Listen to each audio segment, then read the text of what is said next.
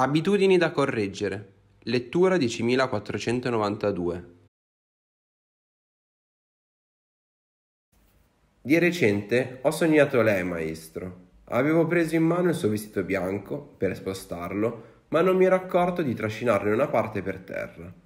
Ti comporti grossolanamente, senza fare attenzione, mi aveva detto. Ho avvertito un tonfo al cuore, ma, proprio in quel momento, mi sono svegliato e ho provato a rifletterci su. È così che ho potuto vedere chiaramente che tutta la mia vita stava trascorrendo senza che io prendessi seriamente in considerazione ciò che stavo facendo. Come ho potuto vivere in questo modo? Mi sono risposto che ho raggiunto il momento perfetto per mettere ordine nella mia vita e ci sto provando.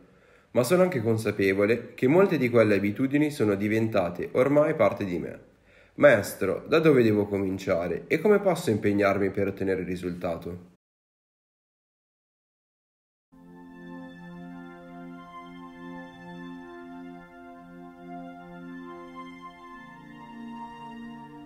Nel periodo di vita, compreso tra i 20 e i 30 anni, occorrerebbe correggere le proprie abitudini, poiché se non si riuscisse a farlo, la situazione potrebbe diventare molto complicata.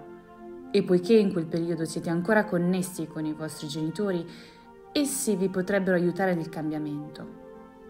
La prima cosa da fare nel momento in cui superate la soglia dei 30 anni è staccarvi di netto proprio dai vostri genitori questo non significa che dobbiate rompere le relazioni con loro oppure non vederli mai più, ma ogni sorta di aiuto da loro dovrebbe terminare in quel momento.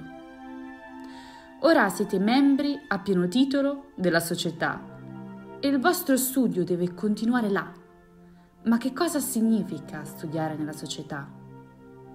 Significa riuscire a stare in piedi senza l'aiuto dei vostri genitori Vuol dire che se a quel punto vi trovaste in difficoltà finanziarie, dovreste rivolgervi a strutture pubbliche, governo, comune o finanziarie. In questo modo sarete costretti a restituire tutto, fino all'ultimo centesimo, e senza l'aiuto di nessuno.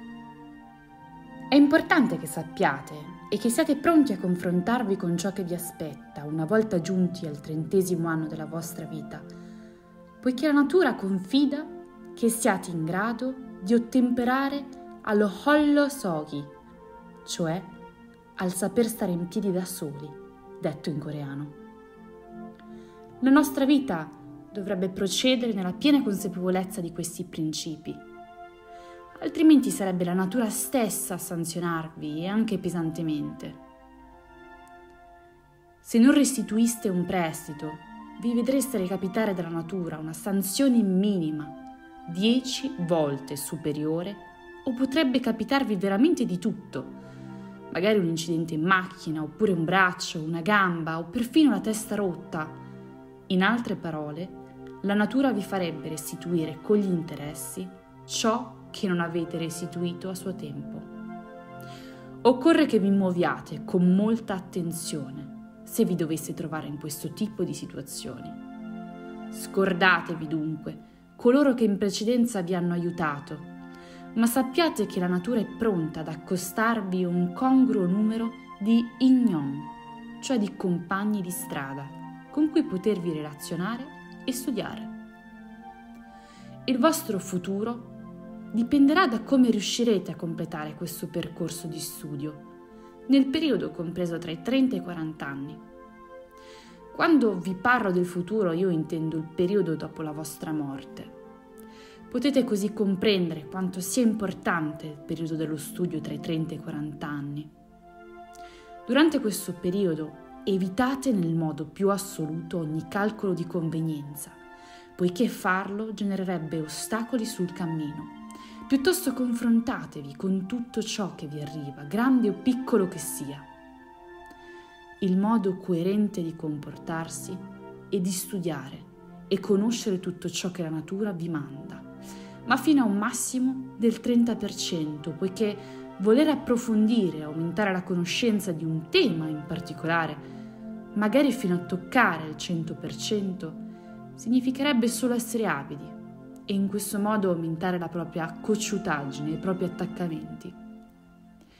È piuttosto facile per noi esseri umani, nel momento in cui ci accorgiamo di saper far bene una cosa, limitarci a fare soltanto quella, per finire poi impantanati nelle paludi dell'avidità. Se volessimo parlare di attrazione sessuale, per esempio, sappiamo che essa è ben presente nei giovani e non c'è nulla di male in questo, perché tali esperienze consentono l'apertura delle emozioni e l'esperienza della crescita. Ma nel momento in cui dovessero restarne aggrappati, se dovessero cadere nell'esperienza, rischierebbero di farsi catturare dall'istinto animale. La loro vita incontrerebbe difficoltà e non potrebbero mai essere in grado di alzare la qualità della loro energia. Limitandosi al 30% invece, due persone continuerebbero a rimanere dei buoni amici per tutta la vita, anziché dividersi con difficoltà e dolore. Prendiamo in considerazione un secondo esempio che riguarda la divinità, come il Buddha, Gesù o altri. Anche in questo caso, se le persone si limitassero solo al credere, all'onorare o al pregare la divinità, andrebbero ben oltre la soglia del 30% e ne resterebbero facilmente intrappolati.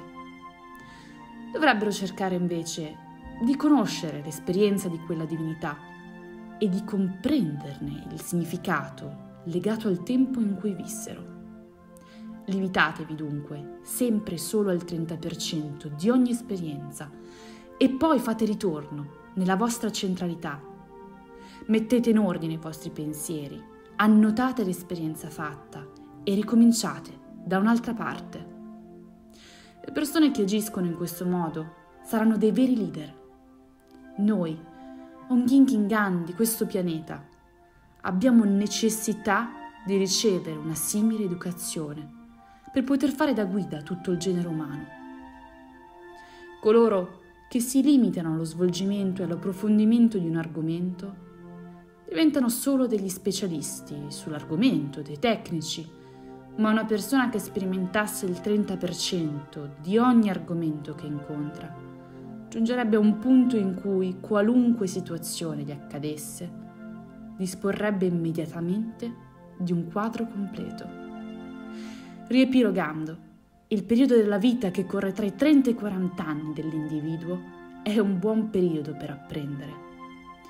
Le persone che lo stanno attraversando devono ricordare che non possono più ricevere né aiuto né appoggio dai propri genitori e inoltre che tutte le abitudini, portatesi appresso dai vent'anni in su, dovranno essere corrette, abbandonate, così che la loro crescita progredisca e siano in grado di autogovernarsi.